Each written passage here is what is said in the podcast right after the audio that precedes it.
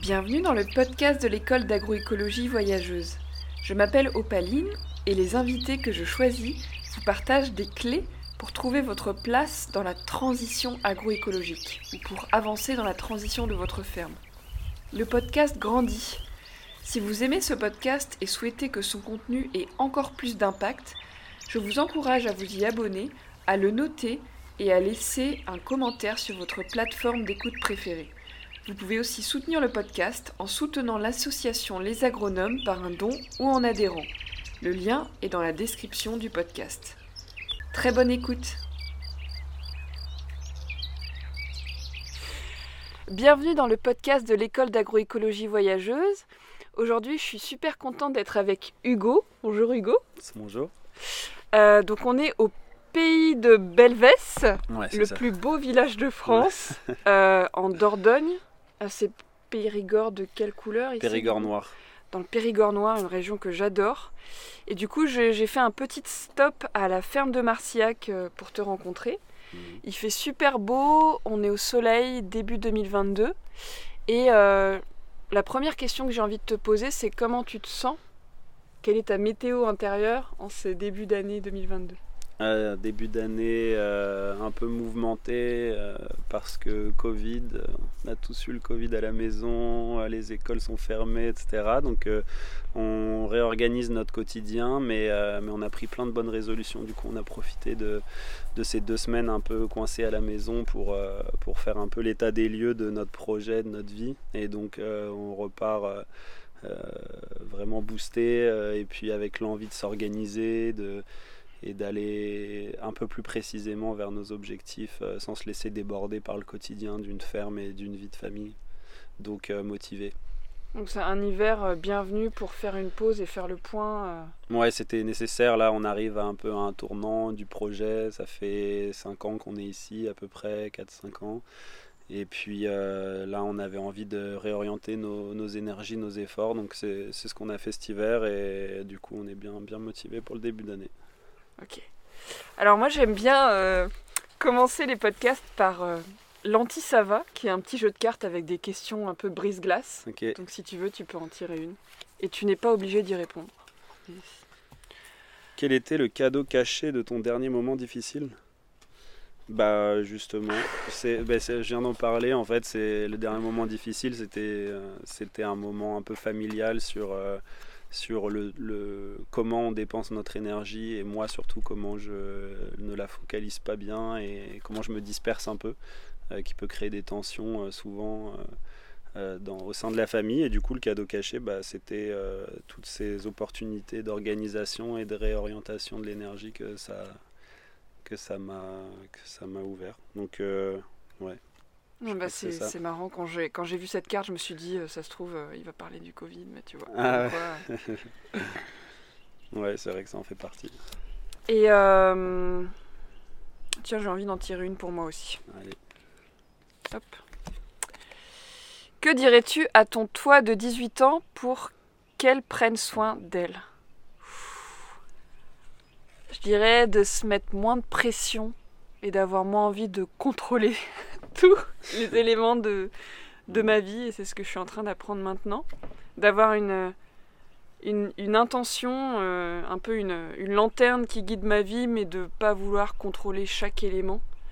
Parce que je me suis toujours mis pas mal de poids sur mes épaules. Hmm, Mais bon, c'est aussi pour ça que je suis là, donc euh, ouais que j'en suis arrivée là. chouette Euh, donc si on, si on repart un peu sur votre histoire, donc vous êtes installé en 2016.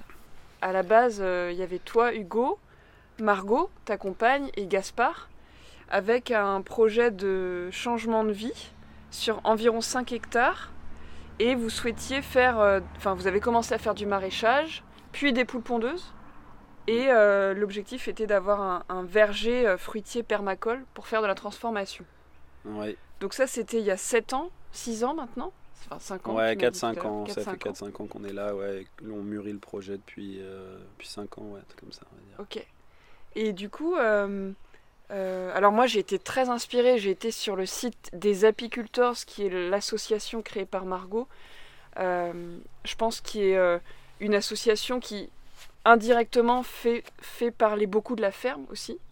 Enfin, c'est comme ça en tout cas que moi j'ai entendu parler de la ferme.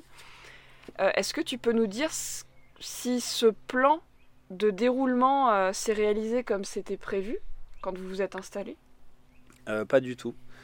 donc déjà, on venait de parcours un peu différents. Margot, elle avait fait un, un peu euh, du, woofing un peu partout euh, en Amérique du Sud. Euh, elle, avait, elle finissait un tour de France des fermes alternatives. Gaspard, lui, était, revenait aussi d'un an de woofing, mais après avoir bossé dans des milieux un peu classiques en ville.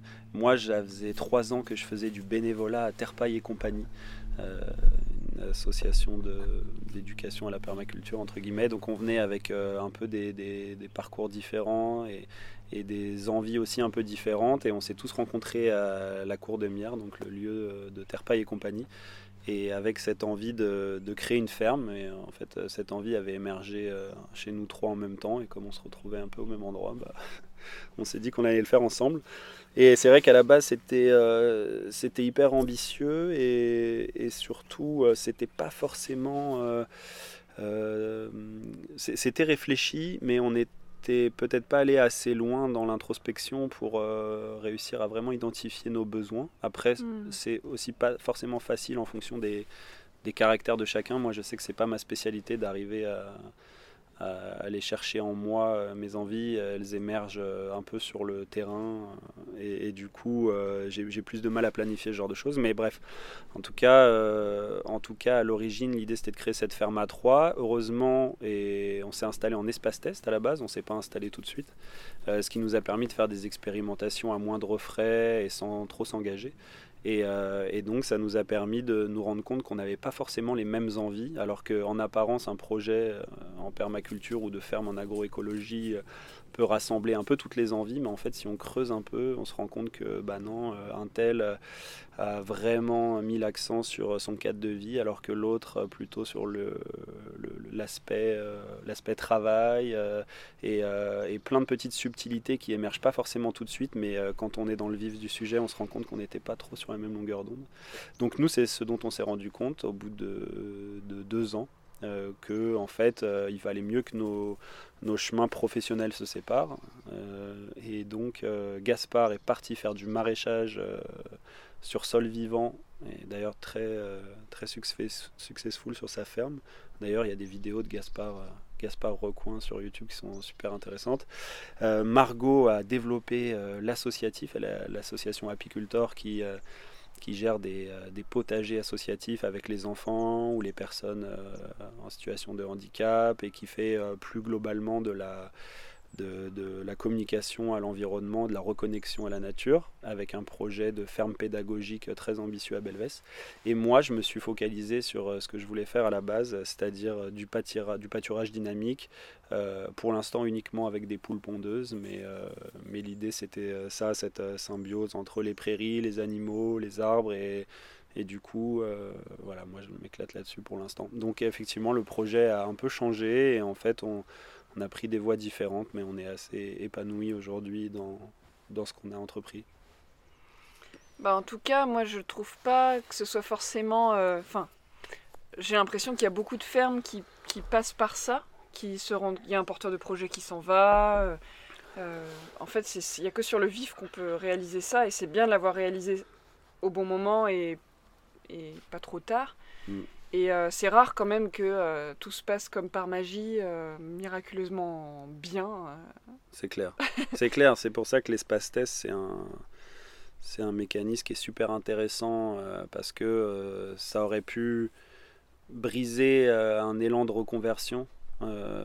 Si, si, on investit beaucoup d'argent, de temps, et puis qu'ensuite on n'a plus de cartouches, euh, parce que euh, l'entreprise qu'on a créée se casse la gueule. C'est, ça peut vraiment euh, mettre à mal une, vie entière en fait. Alors que l'espace test permet justement de, d'essayer d'identifier plus en profondeur ses envies sans prendre trop de risques. Donc je recommande vivement.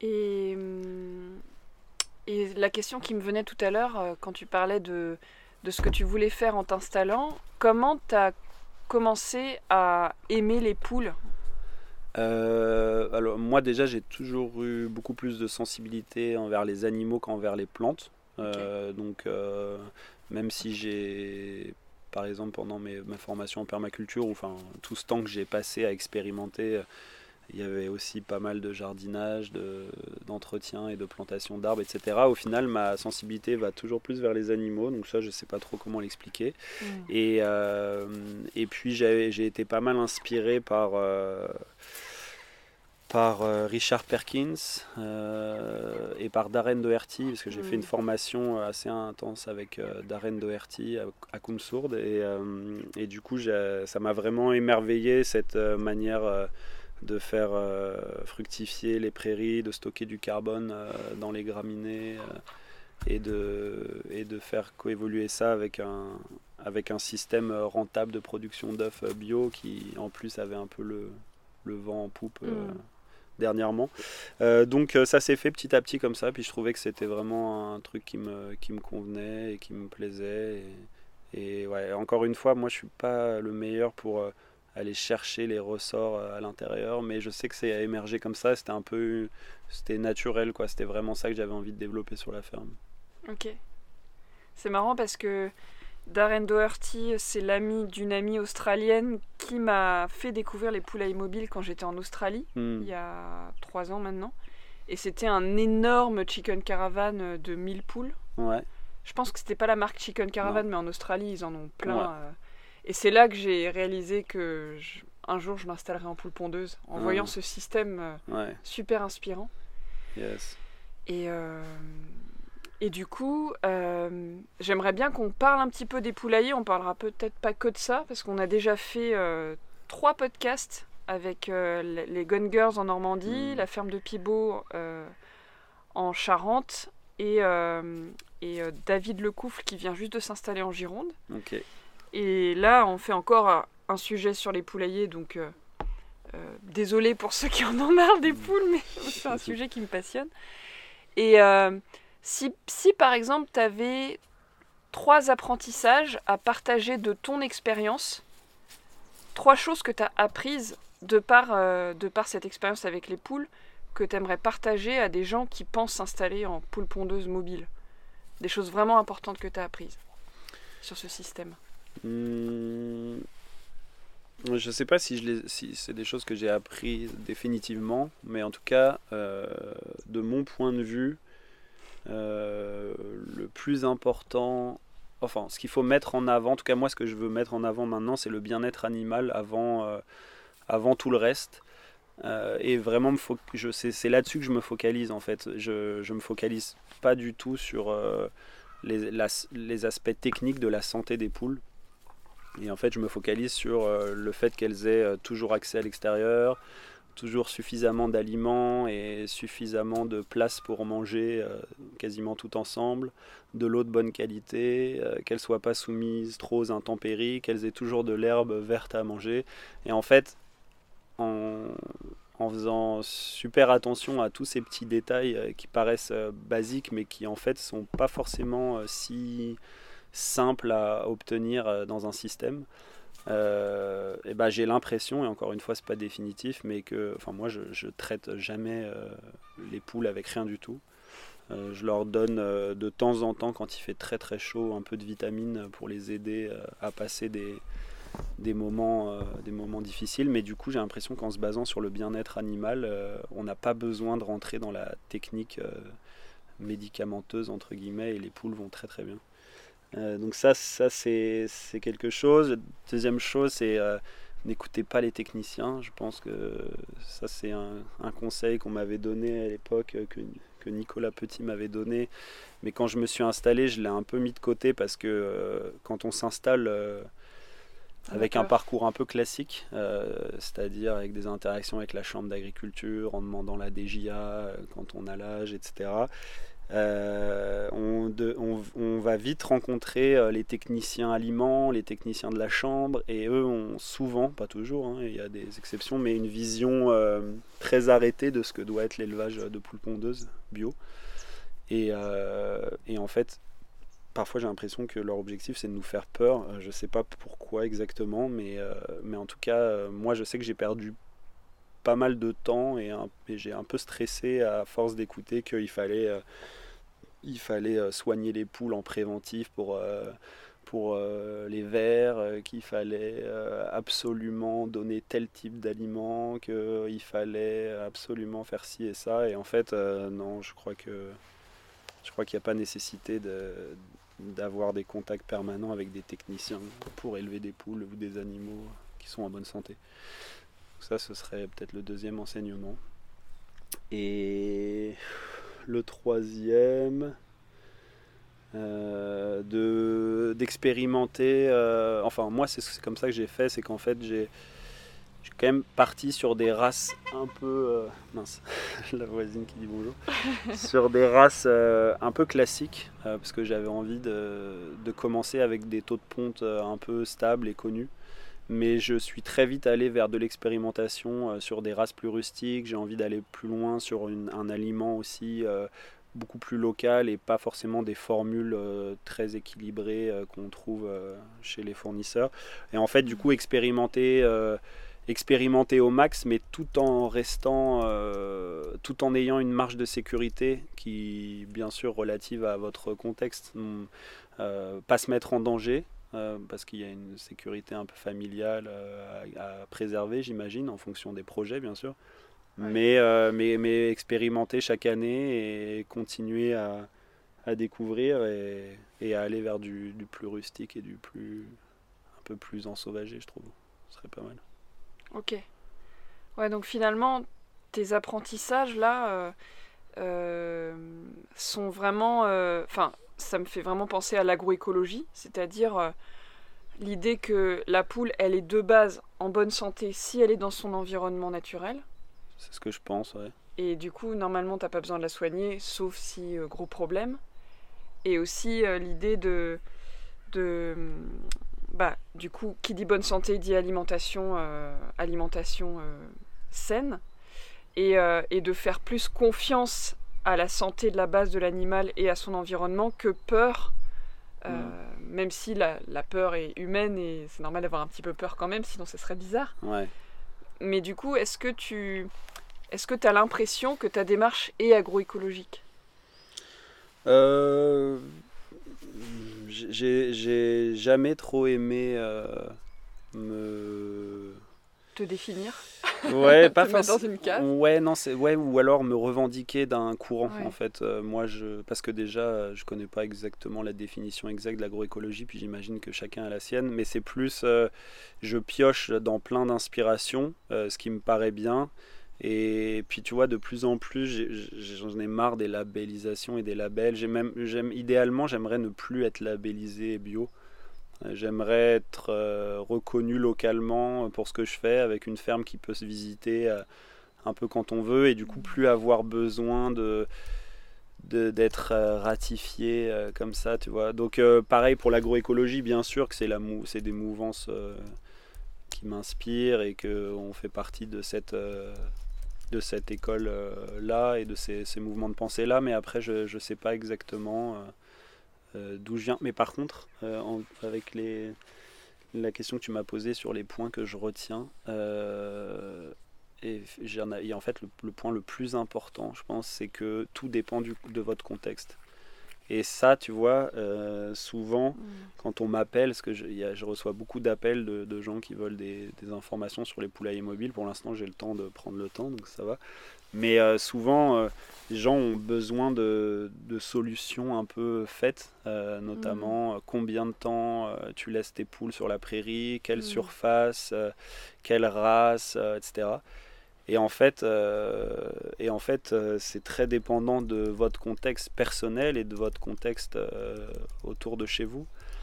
Et, et, les races de poules, par exemple, il y a des poules qui, qui mangent plus, qui fourragent plus que d'autres. Il y en a qui pondent euh, mais qui pondent plus au sol et moins dans les pondoirs, mais elles ont d'autres avantages. Euh, euh, personnellement, moi j'ai une sensibilité, je peux travailler tant parce que j'ai aussi envie de passer du temps avec ma famille, mais pas, voilà. Donc en fait, chacun, les prairies poussent plus ou mmh. moins en fonction de la saison, en fonction du sol.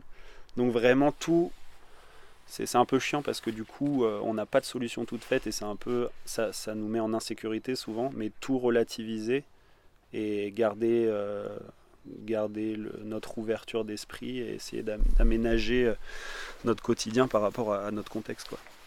Finalement, tu poses plus de questions que tu donnes de réponses quand les gens t'appellent. Ouais, alors je, moi je parle de mon système euh, tout en rappelant régulièrement que ça fonctionne, et encore pas toujours, mais dans mon système, avec, Hmm. avec mon contexte perso et extérieur. Et du coup, je, je le- je- je le répète souvent. Après, ça aide toujours. euh, parce que c'est comme ça, moi, je- que je me suis inspiré, c'est en voyant des systèmes fonctionner sans me dire que j'allais les, les copier. Bah en fait, euh, enfin moi, pour moi, pour moi, t'es clairement une ferme en qui, qui a une démarche agroécologique. Euh, c'est le mot que j'utilise moi. On pourrait dire agriculture régénérative, on pourrait dire euh, Hmm. Euh, en, en élevage holistique, on pourrait dire plein de choses. Mais c'est vrai que c'est important d'utiliser des mots parce que on est des humains et du coup on a un langage. Hmm. Et, euh, et euh, ouais, je, tu, tu, tu me disais aussi tout à l'heure que ta prairie, une de tes prairies était euh, dégradée et bloquée en termes de fertilité. Donc tu, tu essayes aussi de la régénérer. Donc ça, c'est vraiment une pratique agroécologique. Les poules vont Mm. être sur le long terme en agroforesterie parce que c'est des animaux forestiers, donc elles ont besoin d'être à l'ombre. Donc voilà. Hmm. Mais je comprends cette idée de pas vouloir être dans un courant parce que euh, euh, qui dit courant dit euh, réponse toute faite et, euh, et du coup bah, finalement on, on- on rentre dans le mur quoi. Ouais. Ouais, ouais, et puis tu as le, le risque de, de te faire un petit peu récupérer. Mais bon, après, faut pas que ça, anesthésie euh, toute la réflexion et la terminologie. Mais ouais, mais après, euh, là, je chipote que bien sûr, euh, bien sûr on essaye d'agrader les sols, on essaye de planter des arbres, enfin, on le fait même. On essaye de faire en sorte que les poules aient un- une, vie décente. Mais d'ailleurs, c'est un peu ça, moi, mes, mes, mes réflexions du moment les plus importantes, c'est le bien-être animal et est-ce que même, le, tu vois, les, les poulaillers mobiles, est-ce que je suis suffisamment dans le bien-être animal avec ce système qui est censé être un des systèmes les plus vertueux d'élevage de, de volailles? Mais je ne sais pas si c'est le moment du podcast pour en parler, mais en tout cas, euh, je pourrais te, faire part de mes réflexions qui, parfois, j'ai l'impression que même l'élevage le plus naturel est parfois concentrationnaire aussi. Et je te dirai pourquoi si tu veux. Bah vas-y. ça peut être maintenant. Ouais ouais. Bah en fait, tu vois, mes, mes réflexions, c'est que pour l'instant, ces poules, c'est des poules que je reçois prêtes à pondre, euh, ou que je pourrais recevoir euh, poussins, mais pour l'instant, c'est prêt à pondre. Et donc, c'est des... C'est un peu des clones les uns des autres qui sont nés le même jour, euh, qui ont grandi sans hiérarchie, euh, sans adultes, euh, un peu livrés à eux-mêmes, qui souvent n'ont pas beaucoup vu le jour avant d'arriver sur la ferme, et qui sont tout de même euh, enfermées euh, dans des parcs qui sont grands pour qu'elles puissent s'épanouir, mais qui sont pas euh, non plus l'équivalent d'une forêt ou d'un milieu naturel, tu vois. Et finalement, pour se faire réformer un peu tout au même moment, alors moi j'ai la chance d'arriver à les vendre vivantes pour les jardins des particuliers, mais ça reste une possibilité qu'il y en ait certaines qui partent à l'abattoir quand même à un moment.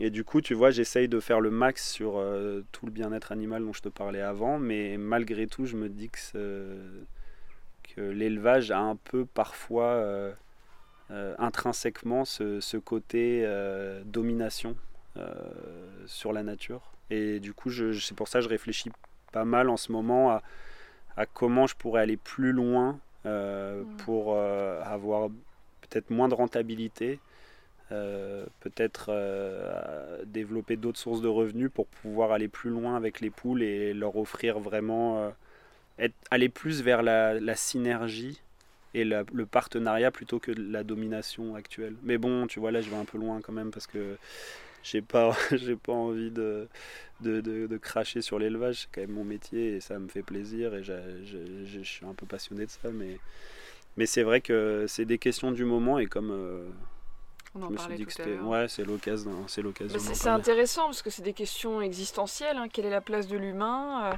Enfin, moi j'ai l'impression que tu es quand même en partenariat parce que les poules, euh, quand tu vas les voir, elles, elles te suivent vraiment. euh, Enfin, elles t'adorent quoi. Mm. J'ai jamais vu euh, euh, des fermes où les poules, les poules sont autant après leur, euh, leur papa, Mm. leur papa poule. Mais c'est vrai que hum, il y a cette question dont parle Baptiste Morisot, je sais pas si tu connais, mais je te conseille vraiment de le lire, un philosophe qui, qui a, qui a écrit notamment le livre Manière d'être vivant. Et il parle de, de, de garder une part de sauvage Mm. dans les animaux. Et là, c'est vrai que bah, les, la race, la noire de l'île Jourdain. Noire de l'île, ouais. noire de l'île, qui, est, qui a l'air un peu plus sauvage que la mm. rousse. Et du coup, à quel point on a envie de laisser une part de sauvage dans l'animal? Et c'est une grande question, et je pense qu'il faut laisser, euh, enfin, que chacun voit midi à sa porte, à partir du moment où l'animal euh, souffre le moins possible et a une vie la plus rapprochée de son environnement naturel. Hmm. Et si toi, au fond de toi, tu sens que c'est ce vers quoi il faut aller, c'est bien d'y aller. Après, c'est vrai que ça repose la question de, bah, l'humain, c'est quoi sa place, quoi, hmm. au final? Clairement, ouais. Parce que quand tu fais du maraîchage, euh, ça boîte des plantes, tu es aussi dans une domination. Hein. Ouais, ouais, bah il y a toute une théorie qui, explique que la, première euh, vraie grosse erreur de l'humanité, c'est l'agriculture.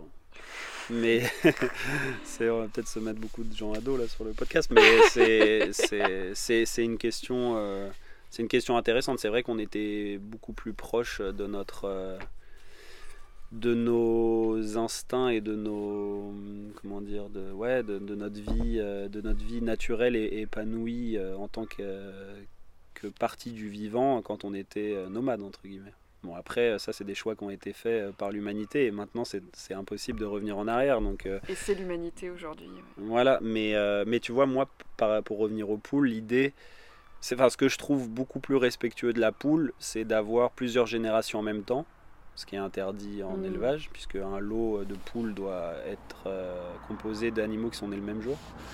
Euh, avec euh, du coup un apprentissage, une transmission de connaissances, une certaine, enfin voilà, des, déjà mm. des, des, relations sociales entre guillemets qui sont pas tronquées et dénaturées. Et, et, donc ça, ça, ça se ressemble plus à une basse-cour familiale. Et donc l'idée en, en, ce moment, c'est de réfléchir à comment on peut euh, intégrer ces éléments euh, plus de l'autonomie et de la basse-cour à un élevage euh, qui soit quand même productif et rentable. Je ne sais pas si c'est possible, mais c'est des, des, réflexions du moment et mais j'aimerais bien pousser un peu plus. Mais du coup, ça m'a amené aussi à d'autres réflexions sur, sur l'autonomie alimentaire de la famille versus le temps passé à la ferme euh, pour produire des œufs, parce que produire, euh, disons, 1000 œufs par jour, c'est pas ça qui crée l'autonomie euh, alimentaire de la maison ou, ou même, ou même de, voilà, de, du, du, hameau. Quoi. Donc, donc ça, c'est des questions aussi sur...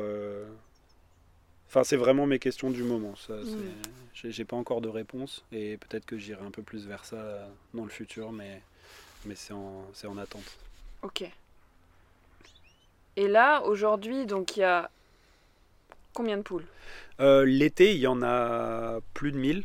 Et pendant, euh, on va dire 5 mois d'hiver, euh, il y en a plutôt 600. Ok.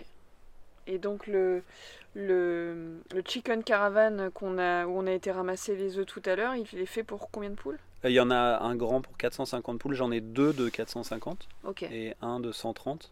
Et du coup, euh, les poules restent un an et demi chez moi, je les prends au printemps prêtes à pondre. Euh, pour l'instant, j'ai pas les infrastructures et j'avais pas j'ai pas le temps d'élever les poussins. Et euh, du coup, les poules restent un an et demi à la ferme, du printemps jusqu'à l'automne de l'année suivante. Et ensuite, je les réforme. Donc pour l'instant, je les vends à des particuliers pour les jardins. Et ce poulailler-là reste vide euh, jusqu'au printemps prochain, ce qui me permet d'avoir moins de poules euh, l'hiver, parce qu'en Dordogne, euh, il y a beaucoup de tourisme et du coup la demande en été est bien plus importante qu'en hiver. Ça, c'était un des apprentissages des premières années. Ok. Donc là, aujourd'hui, 1000 poules en été, 600 en hiver. À peu près. beaucoup d'arbres plantés pour petit à petit avoir, tout à l'heure tu disais, une, une, sorte de savane. Ouais. Et et du coup, euh, tu t'imagines petit à petit euh, faire une transition vers euh, peut-être un peu moins de poules, mais plus de qualité et de sauvagitude. et peut-être aussi passer plus de temps pour la production de, légumes et de fruits pour vous? Ouais, c'est une des réflexions du moment. C'est de, moi, je me suis, j'ai passé pas mal de temps à monter le système ces dernières années pas que le, à terme, une fois que tout est installé, euh, 1000 poules, c'est pas, c'est pas si long que ça à gérer. Ouais. euh, faudrait que je fasse un calcul précis parce que c'est difficile de lisser euh, tout le temps quand tu reçois les poulettes, que tu essayes de les dresser entre guillemets à pondre aux bons endroits, les déplacements de poulailler et tout. Faudrait que j'arrive à faire ce calcul. Mais je pense que tu peux t'en sortir à terme avec un gros mi-temps, un mi-temps agricole, disons. Ouais, c'est ça. 5 heures, euh, 6 heures par jour, ce que tu peux condenser normalement d'une une demi-journée agricole, disons. Et, euh, et du coup, euh, c'était plutôt la mise en place que nous, quand on est arrivé, il n'y avait rien. euh, Il n'y avait pas de hangar, pas de, il n'y avait pas de ferme, en fait, il y avait une prairie juste. Euh, voilà. Et euh, du coup, j'ai passé beaucoup de temps et là, ça va mieux. On a plus de, un peu plus de temps et l'idée, c'est de, c'est peut-être même justement de, de, de réduire un peu les poules pour, pour, pour être moins dépendant de ce revenu-là, pour Mhm. pouvoir expérimenter plus sans prendre trop de risques. Parce que si tu dépenses 100% de ton revenu agricole, euh, c'est beaucoup plus dur d'expérimenter. J'ai plein d'exemples de collègues qui, qui sont pieds et poings liés, entre guillemets, et Mhm. qui ont mis une croix sur le fait de- d'expérimenter parce que c'est trop compliqué pour eux. Et dans leur contexte, c'est vrai que c'est compliqué. Et, euh, et en même temps, euh, du coup, lever le pied, trouver d'autres sources de revenus me permettra d'expérimenter comme je le veux et en plus euh, de me dégager du temps euh, pour euh, bâtir l'autonomie de la maison parce que à la base moi pendant mes premières années de découverte de ce monde-là l'idée c'était de bâtir une autonomie pas euh, de- d'ermite mais d'autonomie alimentaire euh, fabriquer ma maison en matériaux naturels etc et en fait, euh, on a un peu, j'ai un peu changé. Je me suis un peu emballé quand on a créé la ferme et, je me suis un peu lancé à fond dans ce projet économique entre guillemets, en oubliant un petit peu quelles étaient mes aspirations à la base. Et, euh, et l'idée, ce serait de, de revenir à, à réussir à trouver un équilibre entre cette ferme qui me tient beaucoup à cœur Mm. et euh, le temps que j'ai envie de passer à, à, à grader ce terrain, mais à l'échelle d'une famille, et Mhm. le temps que j'ai envie de passer avec euh, ma famille et tout ça. Donc euh, réussir à... Moi, j'ai tendance à m'emballer un peu, je me suis peut-être un peu emballé euh, sur le côté euh, professionnel, et voilà. Et c'est peut-être pas ce qui me correspond à moi. Mais alors que d'autres, euh, par contre, euh, vont euh, s'épanouir complètement là-dedans. Mm. Par exemple, notre associé Gaspard, qui est parti, il s'éclate dans sa création d'entreprise, qui est une, vraiment une entreprise, hyper vertueuse, hein, en sol vivant, et, etc. Son gagne-pain. Son gagne-pain, qui marche très bien, et, et on sent qu'il est entrepreneur et que c'est vraiment aussi comme ça qu'il le voit. Bon, je parle Mhm. pour lui, mais et moi, je pense que j'ai un peu trop délaissé ce, ce- cet aspect-là de, de ma vie. Donc euh, l'idée, c'est de réorganiser pour que tout euh, rentre Ouais. dans une euh, journée. Bah, tout à l'heure, on- tu me parlais un petit peu de gestion holistique. Et, euh, et justement, c'est quelque chose que j'ai découvert en Australie. Et ça, enfin, je me passionne pour ça. Et c'est un outil qu'on transmet beaucoup aux étudiants de l'école d'agroécologie voyageuse. Et euh, il y a deux choses qui me sont venues. La première, c'est il y a un, un néo-zélandais qui, qui est hum, formateur en gestion holistique qui me disait qu'il fallait au moins 5% de sa surface dans une ferme dédiée à l'expérimentation. Mhm. Et c'est vrai que du coup, euh, il y a cette idée de pouvoir prendre des risques sur une partie de la ferme et du coup d'avoir une, une stabilité euh, sur le reste pour prendre ces risques euh, Mhm. expérimentaux. Et il y a aussi l'idée de d'avoir euh, de déterminer nos valeurs et notre life statement ou Mhm. on dit la, le, la, la déclaration d'intention de la ferme. Et je- est-ce que c'est des choses que vous avez faites ou du, du- Ouais, ouais, on les a fait partiellement parce que moi j'étais j'étais à fond dans le management holistique à l'époque où on était en pré-installation et Ouais. du coup euh, on avait commencé à faire pas mal de réus tous les trois. Moi je traduisais et résumais euh, le livre euh, Management holistique. Et, et du coup je le partageais avec eux et on, et on, et on l'essayait. Mais c'est vrai que je pense qu'on était peut-être encore trop dans la théorie et du coup, Mm. euh, je sais pas ce qui s'est passé, mais je pense qu'on n'a pas été, on n'a pas été assez précis sur nos, sur nos raisons d'être et sur nos, nos objectifs. Et, euh, et du coup, tout était compatible avec tout parce que on rentrait peut-être pas assez dans le vif euh, de nos, du sujet. Et, et c'est vrai que moi, je te l'ai déjà dit, mais c'est pas, c'est pas facile pour moi d'aller identifier Mm. mes envies. Du coup, je sais Mm. que je devais pas être très bon dans ce process-là.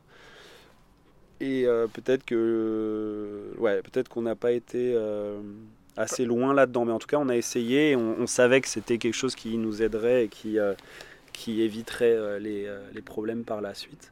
Euh, mais, on, mais voilà, on l'a peut-être pas mené à, à- à bout. euh, Je, pense qu'aujourd'hui, enfin, j'ai l'impression, je, je te connais très peu, mais que, que vous êtes plus prêt à le faire à l'échelle de votre famille Ouais. et de votre petit, petit écosystème, quoi. Ouais. De dé- déterminer les valeurs de chacun, Mhm. en même en intégrant euh, Anouk, peut-être, Ouais, ouais, ouais. et tes parents, enfin, je sais pas à quel point, euh, quel est le. Quel est le, le- le territoire euh, et le, la Mm. communauté qui intègre cette, euh, Mm. ce management holistique Mais je suis sûre que vous pouvez faire une déclaration d'intention euh, de, de ce lieu et qu'est-ce que vous voulez créer ici? Quelle place prend la ferme là-dedans? Quelle place prend la famille, l'autonomie euh. Ouais. Et c'est vrai que j'ai l'impression que c'est un peu le. C'est peut-être ça, c'était peut-être ça aussi le moment Covid, euh, il fallait se poser Ouais. pour. euh, C'est clair, mais c'est marrant parce que mais Margot te dirait que elle, ça fait 4 ans qu'elle se bat pour qu'on fasse ça et que et que moi j'ai euh, j'ai eu un peu de mal à m'y mettre. J'étais vraiment euh, Dans le jus, un peu. Ouais, dans le jus et avec des œillères. Hmm. Et euh, c'est marrant que tu dis ça parce que là c'est notre semaine justement où tous les soirs on a une réunion. euh, hier c'était la réunion euh, couple euh, 2022 et aujourd'hui c'est c'est aménagement autour de chez nous. Et du coup ouais, c'est exactement ça. On est vraiment en train de d'essayer de retrouver nos, nos objectifs mais à Mm. une échelle plus, plus petite sans, sans fondre la famille dans la ferme en fait. Ouais, c'est ça. Ça, c'était un apprentissage un peu long et compliqué. Margot euh, en a pas mal. euh, Enfin, elle, elle a pas mal milité pour ça depuis longtemps. Et, euh, et moi, j'y suis venu un peu plus tard, et, mais maintenant, je vois exactement pourquoi c'est nécessaire. Quoi. Hmm. Donc, euh, ouais, on y est là. Normalement, on se connaît mieux. On a plus d'expérience et euh, sûrement, on a affiné nos, nos envies, nos besoins. Donc, euh, ça devrait le faire. Et, hum, et du coup, j'ai une dernière petite question par rapport aux poules. Mhm. Euh, si tu. Enfin, là aujourd'hui, euh, en termes d'alimentation, euh, tu disais qu'elles n'avaient pas forcément un aliment ultra complet conseillé par le technicien ou quoi Si, justement. Si. Ouais, en fait, c'est elles ont de l'aliment euh, complet. euh, moi, là, actuellement, c'est Alinat. C'est la, la gamme bio de Sanders, qui est euh, pas mal parce que euh, 100% bio. Alors Ouais. que les- la réglementation, je crois que c'est 95% déjà. Et puis surtout, ils s'engagent à, te, à, à du bio français à 80% et du bio européen pour le reste. Euh, ce qui n'est pas du tout le cas de tous les autres fournisseurs. Donc voilà, je suis allé vers eux. Et, euh, et donc c'est un aliment qui est euh, très équilibré en minéraux, en, enfin, en tout, quoi, en protéines, etc. pour euh, assurer normalement une ponte un peu stable pendant toute une année. Ok. Et, mais c'est c'est de l'aliment qui est industriel. Et du coup, dans cette idée de... En fait, moi, je viens aussi à- de ce monde-là, euh, de, la, de la collapsologie, de l'après-pétrole, de la- de l'effondrement des sociétés. Pas, forcément... euh, euh. Enfin, j'y vois pas quelque chose de dramatique. C'est juste que j'ai la conviction qu'un jour, les systèmes imbriqués les uns avec les autres vont s'effondrer d'une manière ou d'une autre et que C'est on déjà va en train de se faire. ouais mais alors je pense à un truc un peu plus euh, catastrophique quoi. Ouais. et du coup à l'arrêt euh, des euh, de l'approvisionnement en Ouais. aliments pour les poules et donc quand on met euh, tout ça à l'aune de, de ce problème là on se rend compte que c'est pas forcément méga viable euh, T'es pas autonome là pour voilà, pas du tout. Donc l'idée, euh, on a des copains ici notamment qui font des céréales, euh, Mm. notamment des céréales euh, anciennes et Mm. plein d'autres choses, et, et qui, vont, et qui vendent du- des céréales brutes. Donc l'idée, ce serait avec euh, mon pourcentage de la ferme dédiée à l'expérimentation. Pour moi, c'est le petit poulailler euh, Chicken Caravan que j'ai gardé pour l'expérimentation, justement. Euh, l'idée, ce serait d'essayer de, de, de, de donner aux poules, euh, alors avec l'aide de entre guillemets techniciens, en tout cas de gens qui, qui pourraient m'aider à, à définir une ration qui soit quand même équilibrée, parce que c'est des animaux qui ont des besoins quand même pondre un œuf par jour, c'est ça tire beaucoup sur le système. Bah, comme Nicolas, il l'a fait d'ailleurs. Voilà, exactement. Ouais, Nicolas, lui, euh, il est en autonomie sur une partie de sa production alimentaire. Euh, Nicolas Petit de la ferme en coton. Et euh, il achète quand même pas mal de céréales, mais au moins il achète des céréales brutes et il fait lui-même sa ration, donc il peut les acheter localement. Il peut voir quel est, à quoi ressemble la récolte, parce que quand on achète de l'aliment processé sous forme de farine ou de miettes, euh, ça, ça, peut être très bien les fins de récolte euh, dégueu euh, avec des céréales toutes noires et abîmées qui sont passées dedans et ça on le voit pas. Et en plus c'est pas local. Donc l'idée voilà ce serait d'aller vers cet aliment là mais pour l'instant je le fais pas. J'ai commencé un peu dans les clous. J'ai fait un projet DJA, etc., un peu carré, plan économique, tout ce qui va bien, mm. fournisseur un peu officiel et tout. Et l'idée c'était d'aller progressivement vers euh, du plus alternatif. C'était, c'était comme ça qu'on avait pensé le truc. C'était rapport à notre contexte aussi, qui était mm. qu'on avait. Voilà, enfin, c'est, un peu. enfin, c'est dur de détailler tout le contexte, mais en gros, ça nous allait bien comme ça. Mm. Donc un jour, euh, j'espère que je pourrai parler du, de la transition à l'aliment local et que ça a bien fonctionné, même si je sais que les taux de ponte vont baisser, c'est presque obligé. Et, Mais c'est quelque chose que je suis prêt à assumer, surtout que ce sera dix fois moins cher, parce que là, l'aliment, a explosé le coût de l'aliment. Donc chaque année, le prix des poules augmente, le prix de l'aliment augmente, le prix des boîtes augmente, le prix de l'essence augmente. Enfin, tout augmente et l'aliment a beaucoup augmenté parce que là, il y a beaucoup de tensions sur les marchés internationaux, sur les céréales euh, par rapport au Covid et, autres. Donc euh, c'est aussi un moyen de... Ça se trouve, ce serait plus rentable d'avoir moins d'œufs euh, avec de l'aliment plus local. Donc voilà. Des, des réflexions encore, j'en suis vraiment qu'au début de mes expérimentations et je pense qu'il y, y, a des gens qui ont des poulailles mobiles qui sont déjà allés euh, plus loin dans l'alternative. en France, euh, pas tellement. Hein. non, de ceux que tu as visités. quand même partie des premiers. Hein, euh, ouais, mais de ceux que tu as déjà visités, avec qui tu as déjà discuté, il y en a sûrement qui ont de l'aliment, qui utilisent de l'aliment plus. bah, la ferme de Trévéro en Bretagne, ils ont une partie, je ne veux pas dire de bêtises, je dois faire un podcast avec Benjamin bientôt. Euh, mais ils ont une partie de, de, de l'aliment pondeuse qui est fait avec les céréales euh, et les plantes de la ferme. Hmm. Euh, et David, le couffle, qui vient juste de s'installer, lui, il expérimente un poulailler de 50 poules avec que du sorgho qu'il leur hmm. donne et un poulailler où il, il, va normalement rien leur donner. Donc il, il veut voir il veut juste voir l'impact de une poule qui mange juste de la prairie et des insectes et des vers de terre. Est-ce qu'elle pond ou pas et combien elle pond d'œufs et quel est leur goût quoi? Par contre, elle leur, il leur donne une très grande surface, j'imagine, à ces poules-là qui sont. Bah, il les déplace euh, assez souvent et elles ont plus de place, ouais. Ah ouais, bah ça c'est super intéressant. Donc euh, retour, hmm. du coup je, je, garde un œil là-dessus pour euh, voir les retours, mais en fait il a, il a, lui pour, pour lui le besoin d'expérimenter est très fort. Hmm. Euh, et, voilà. C'est énorme. Ouais. Ça, je, je suis preneur des, des, résultats quand il y en aura. Ouais. Et euh, du coup, on arrive euh, vers la fin de ce podcast. J'avais envie de te demander si tu avais un conseil à donner à un jeune de 20, 25 ans qui, qui meurt d'envie de s'installer, qui, qui a envie de contribuer au monde paysan, euh, tu vois, qui, se dit mais comment je peux être utile? Est-ce que hmm. tu aurais un conseil à lui donner? Bah, le, j'en ai deux. Le, conseil vraiment de base, mais que tout le monde doit donner, c'est, d'aller sur le terrain et de ne pas trop. Enfin, de ne de, de, de, pas passer trop de temps derrière les écrans. Euh, et dans les livres, même si c'est super intéressant, mais en fait, ça, en tout cas, moi, ça ne ça, ça me pas suffi à, à, déterminer un projet de vie ou une vraie aspiration. Quoi.